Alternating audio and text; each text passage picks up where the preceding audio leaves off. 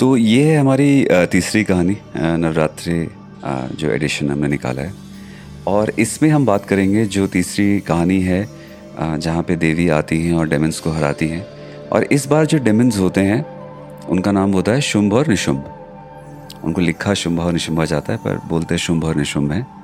तो पहली बार की तरह ही होता है कि वो लोग डेमंस हैं, काफ़ी ज़्यादा उनके पास शक्तियाँ होती हैं और वो दोबारा से जो है गॉड्स को हरा देते हैं। तो इस बार जैसे पिछली बार मैंने बोला था कि जब पिछली बार वो इनको बचाने आई थी तो उन्होंने बोला भी था कि अगर तुम्हें प्रॉब्लम होगी तो तुम आके मुझे याद करना, मैं आके तुम्हें हेल्प कर दूँगी।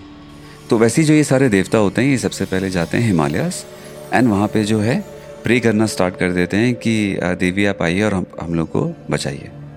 तो जब ये लोग प्रे कर रहे होते हैं ना तो तब उसी वक्त वहाँ पे जो पार्वती होती हैं, वो वहाँ पे एक सामने रिवर में क्या कहते हैं, नहाने के लिए आती हैं।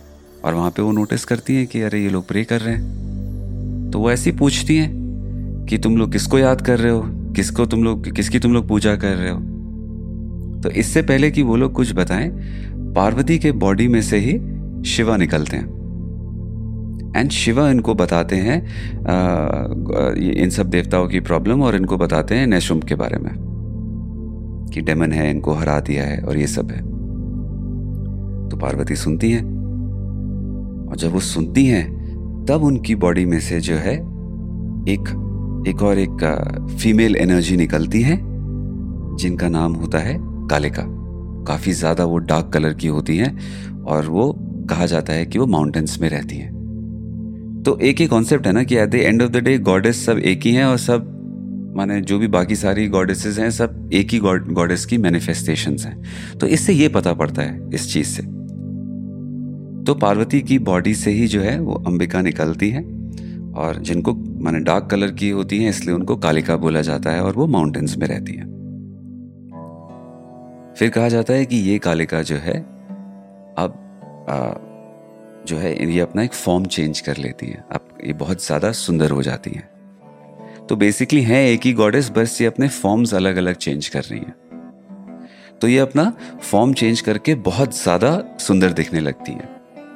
और ये इतनी ज़्यादा सुंदर दिख रही होती हैं कि उस वक्त जो है जो शुंभ के जो सर्वेंट्स होते हैं चंडा और मुंडा नाम होता है उनका, वो इनको देख लेते हैं। और ये जाके शुंभा को बताते हैं कि देखिए, आपके पास सारे के सारे जो भी शक्तियाँ हैं, जो भी ज्वेल्स हैं वर्ल्ड में, वो सारी की सारी आपके पास हैं। वैसे ही जो सबसे ज़्यादा सुंदर लड़की हमने आज तक देखी है, जो सबसे ज़्यादा सुंदर लेडी हमने देखी है, वैसे ही आप उनको भी, उनसे भी शादी करके उनको अपना वाइफ बना लीजिए। तो ये उन लोग जाके सजेशन देते हैं। बोलता है, ठीक है। तो वो कहता है कि काम करो। तो वो ना उनको कुछ नहीं बोलता है। वो पहले अपने एक मैसेंजर को बोलता है। सुग्रीवा करके एक मैसेंजर होता है। उसको बोलता है कि काम करो, तुम उस लेडी के पास जाओ। वो माउंटेन्स पर बैठी हुई है। और उसको बोलो कि, मेरे बारे में बताओ और मेरे भाई के बारे में भी बताओ। और बोलो कि, या तो वो मुझे अपना हस्बैंड चुने या निशुम को अपना हस्बैंड चुने और हम लोग को आके हमारे हमारी वाइफ आके बन के रहे। और हम, हमारे पास सारे रिचेज हैं दुनिया के और हम किंग्स हैं, तीनों वर्ल्ड्स के। हमने सब गॉड्स वॉड्स को हरा दिया है तो हमारे पास आके रहे, वो भी खुश रहेगी, उसके पास सब ज्वेल्स वगैरह जो चाहेगी सब मिलेगा एंड वो हमारे साथ रहेगी। तो सुग्रीवा ऐसी जाता है, वो बताता है। तो वहाँ पे उसको देवी बोलती हैं कि, बात तो तुम सही कर रहे हो, बहुत ज़्यादा पावरफुल तो है ही। उसने सब देवताओं को हरा दिया है। लेकिन मेरे से ना बहुत पहले एक टाइम पे गलती हो गई थी। गलती ये हुई थी कि मैंने ना उस वक्त एक प्लेज ले लिया था कि मैं सिर्फ़ और सिर्फ़ उसी से शादी करूँगी जो मुझे वॉर में हरा पाएगा। तो सुग्रीवा कहता है कि, अरे, आप तो एक लेडी हैं और जो, माने जो शुंभा और निशुंभा है, उन्होंने सारे देवताओं को हराया हुआ है। तो आप क्या फालतू की बातें कर रही हैं? आप चुपचाप चलिए। आप अभी चलेंगी तो आराम से चलेंगी, वरना कोई ना कोई आएगा सोल्जर्स आपको फालतू से आपको ड्रैग करके ले जाएगा। आपके बालों से पकड़ के आपको खींच के ले जाएगा। तो कहती हैं कि यार देखो, अब मैंने पहले ही प्लेज ले लिया था तो ले लिया था, अब मैं क्या करूँ? तो एक काम करो, तुम जाओ, उसको बोलो कि आके मेरे से लड़ाई करे, जल्दी करे, हरा दे मुझे और फिर ठीक है, मैं चल लूँगी उसके साथ, मैं शादी कर लूँगी। तो वो जाके बताता है। और नेचुरल सी बात है। कि काफ़ी ज़्यादा वो, जो शुंभ होता है वो गुस्सा हो जाता है। तो वो क्या करता है?